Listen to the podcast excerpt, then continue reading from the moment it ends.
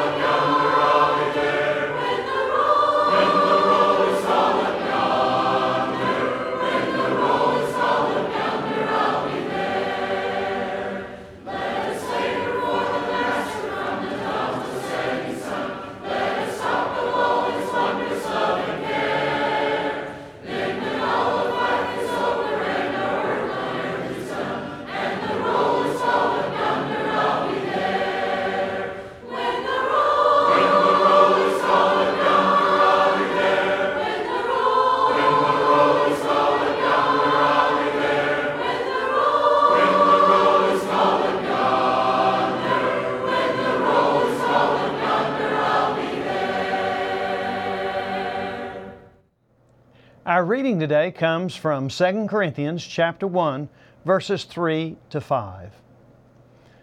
Blessed be the God and Father of our Lord Jesus Christ, the Father of mercies and the God of all comfort, who comforts us in all our affliction, so that we will be able to comfort those who are in any affliction with the comfort with which we ourselves are comforted by God.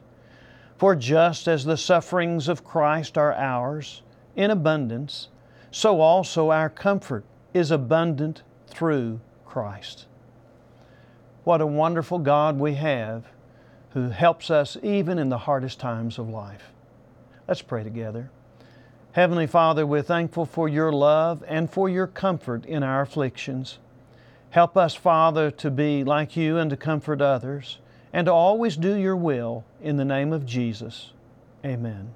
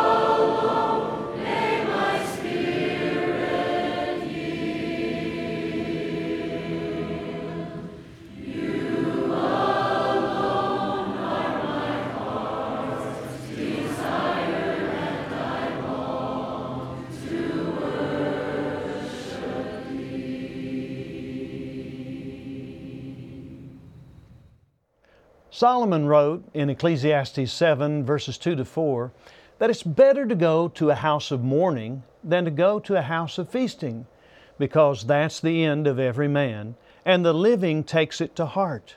Sorrow is better than laughter, for when a face is sad, a heart may be happy.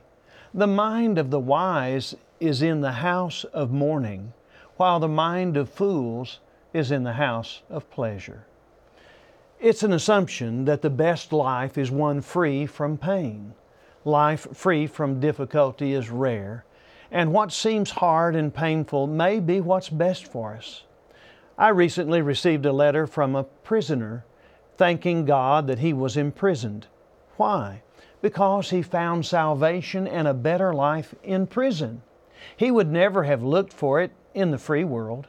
A jail cell and a hospital bed have often led many to change their lives for the better. The psalmist said in Psalm 119, verse 71, It is good for me that I was afflicted, that I may learn your statutes. When your heart aches, life hurts all over. But if suffering has value and can lead to, to good in a person's life, then we might think of God very differently.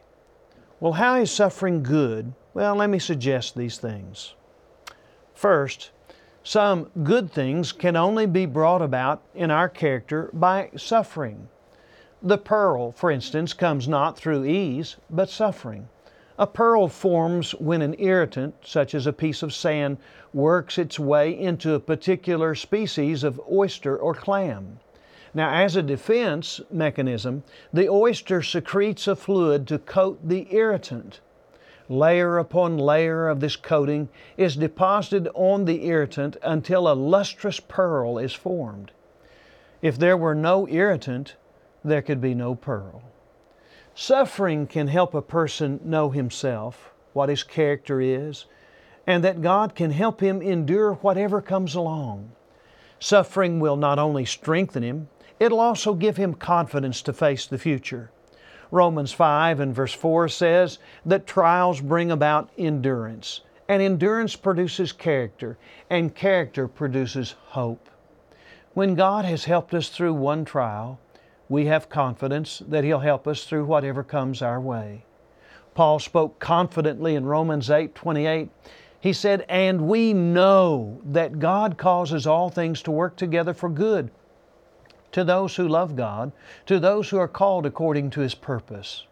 Now, not all things are, are good, but God causes all things, good or bad, to work together for good for those who love Him.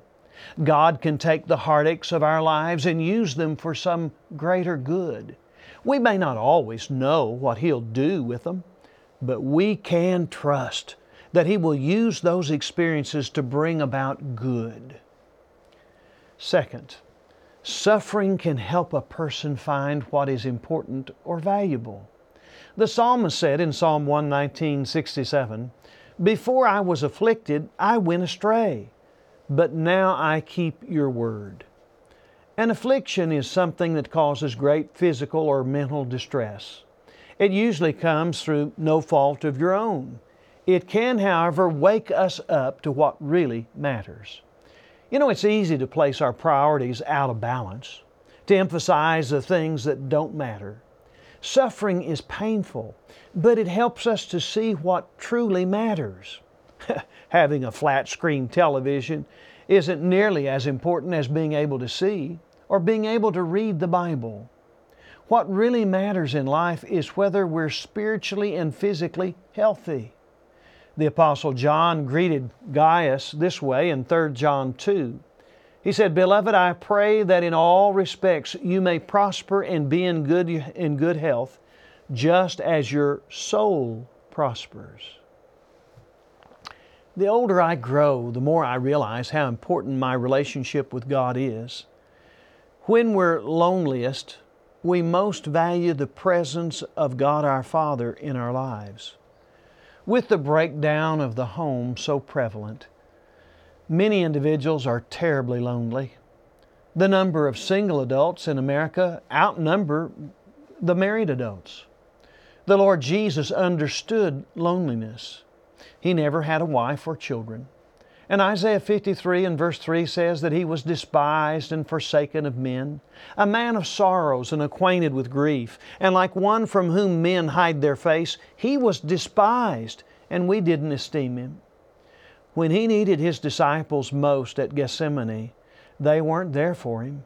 You remember they slept while he prayed in the Garden of Gethsemane. One then betrayed him, another denied him three times, and the others were scattered. Jesus went to the cross alone and suffered for our sins alone. Where did Jesus find his strength? Well, the Lord said in John 16 32, Behold, an hour is coming and has already come for you to be scattered, each to his own home, and to leave me alone. And yet I'm not alone because the Father is with me. He stayed close to his Father and that closeness sustained him through the hard and lonely times. The Bible says in James 4 7 to 8, Submit therefore to God. Resist the devil, and he'll flee from you. Draw near to God, and he will draw near to you. Likewise, Paul drew strength from the Lord. He said in 2 Timothy 4 16 to 18, At my first defense, no one supported me, but all deserted me. May it not be counted against them. But the Lord stood with me and strengthened me, so that through me the proclamation might be fully accomplished, and that all the Gentiles might hear. And I was rescued out of the lion's mouth. The Lord will rescue me from every evil deed and will bring me safely to His heavenly kingdom. To Him be glory forever and ever. Amen. Third, Suffering teaches us to be thankful for our blessings. A truly hungry person is thankful for something to eat. He's not picky and he won't complain. People who have an abundance are often the first to complain when things aren't perfect. Philippians 2:14 says, "Do all things without grumbling or disputing." Ephesians 5 and verse 20 instructs us, always giving thanks for all things in the name of our Lord Jesus Christ to God, even the Father. Someone says, What do you mean giving thanks for all things? How can I give thanks for this trouble and heartache that I'm going through? Yes, it's stressful and painful and discouraging. Oh, I know it's difficult. I know it's harsh. But when you can't change your circumstances, you can change how you see things. If all you see is the pain, you may forget what God is able to do with that trouble that you're facing. The Bible says in James 1, verses 2 to 4, Consider it all joy, my brethren, when you encounter various trials knowing that the testing of your faith produces endurance. And let endurance have its perfect result, so that you may be perfect and complete, lacking in nothing. In Acts 5, the apostles were preaching Jesus in the temple. The high priest and the council heard of it and locked them up. An angel of the Lord freed them and told them to go back to the temple and preach, and they did. The guards arrested them a second time. And the council rebuked them and beat them and told them not to preach in the name of Jesus anymore. The Jews usually flogged people with whips or rods. They would hit them repeatedly up to 39 times. The Sanhedrin council that condemned Jesus meant business with this beating, and it must have been quite painful. But Acts 5 41 to 42 says, then they left the presence of the council, rejoicing that they were counted worthy to suffer dishonor for the name. And every day in the temple and from house to house, they did not cease teaching and preaching Jesus as the Christ. They saw their suffering as one way to show love and devotion to God. The Bible says in 1 Peter 4 12 to 16, Beloved, do not be surprised at the fiery ordeal among you which comes upon you for your testing, as though some strange thing were happening to you. But to the degree that you share the sufferings of Christ, keep on rejoicing, so that also at the revelation of His glory you may rejoice with exultation. If you're reviled for the name of Christ, you're blessed, because the Spirit of glory and of God rest on you. Make sure that none of you suffers as a murderer or thief or evildoer, or a troublesome meddler. But if anyone suffers as a Christian, he's not to be ashamed, but is to glorify God in this name. Perspective matters. And if we see our suffering as a way of showing our devotion, we can rejoice even when we suffer. Fourth, suffering can teach us compassion for the needs of others. Walking through some difficult experience is rough, but it helps us understand what other people who suffer a similar problem are going through. We've, we've been there and we know what it's like. And God may be using that heartache to equip us to help someone else who may not be as strong as we are and cannot endure it as well. God's comfort trains us to be a comfort for others. As we've read, 2 Corinthians 1 3 to 5 says, Blessed be the God and Father of our Lord Jesus Christ, the Father of mercies, and God of all comfort, who comforts us in all our affliction, so that we will be able to comfort those who are in any affliction with the comfort with which we ourselves are comforted by God. For just as the sufferings of Christ are ours in abundance, so also our comfort is abundant through Christ. We all need the blessing of someone who understands, someone who can help us work through our struggles, and someone who will pick us up when we stumble. Mistakes and suffering teach valuable lessons, equipping us with the understanding and the compassion necessary to help someone else through a struggle that we have endured. Suffering teaches us the value of kindness in a word, a thought, or a deed. When we learn the value of receiving kindness, we know how valuable it is to give kindness. Fifth, suffering can open our hearts and it can give us the value of prayer and Bible study. Suffering reminds us of God.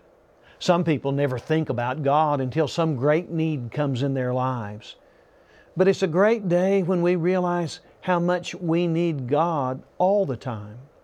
We need Him in good times as well as in bad. And it's just as important to understand God is listening to our prayers in one situation as it is another. The psalmist prayed in Psalm 119, 153 Look upon my affliction and rescue me, for I do not forget your law. During the Civil War, a friend of Abraham Lincoln was a visitor to the White House. And the visitor said, One night I, I was restless and couldn't sleep. And from the private room where the president slept, I heard low tones. And instinctively I wandered in, and there I saw a sight which I've never forgotten. It was the president kneeling before an open Bible. His back was toward me, and I shall never forget his prayer. O thou God that heard Solomon in the night when he prayed and cried for wisdom, hear me. I cannot guide the affairs of this nation without thy help. Hear me and save this nation. Lincoln knew how much he needed God. Do you? The psalmist said in Psalm 119, 143, Trouble and anguish have come upon me, yet your commandments are my delight. When your heart aches, go to the Word of God. Read God's promises of love and help and support to His children. God's promises hold true. You can lose your job, your health, your security, or your friends, but don't ever let go of your God or His promises. Stay close to God. Let's pray together. Heavenly Father, we're thankful that you hear our prayers and that you love us so much and give us the encouragement and the comfort that we need when our hearts ache. And Father, we pray that you will continue to be with us and help us to stay close to you and to do your will always. In Jesus' name, amen.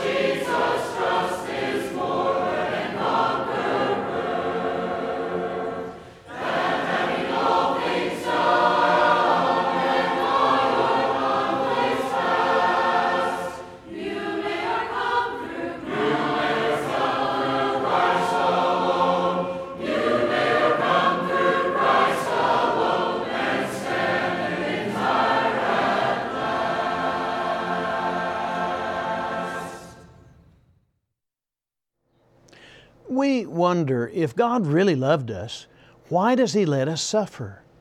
But love is more involved than merely keeping people from pain. You know, some pain is necessary in life. We, we couldn't survive without some pain.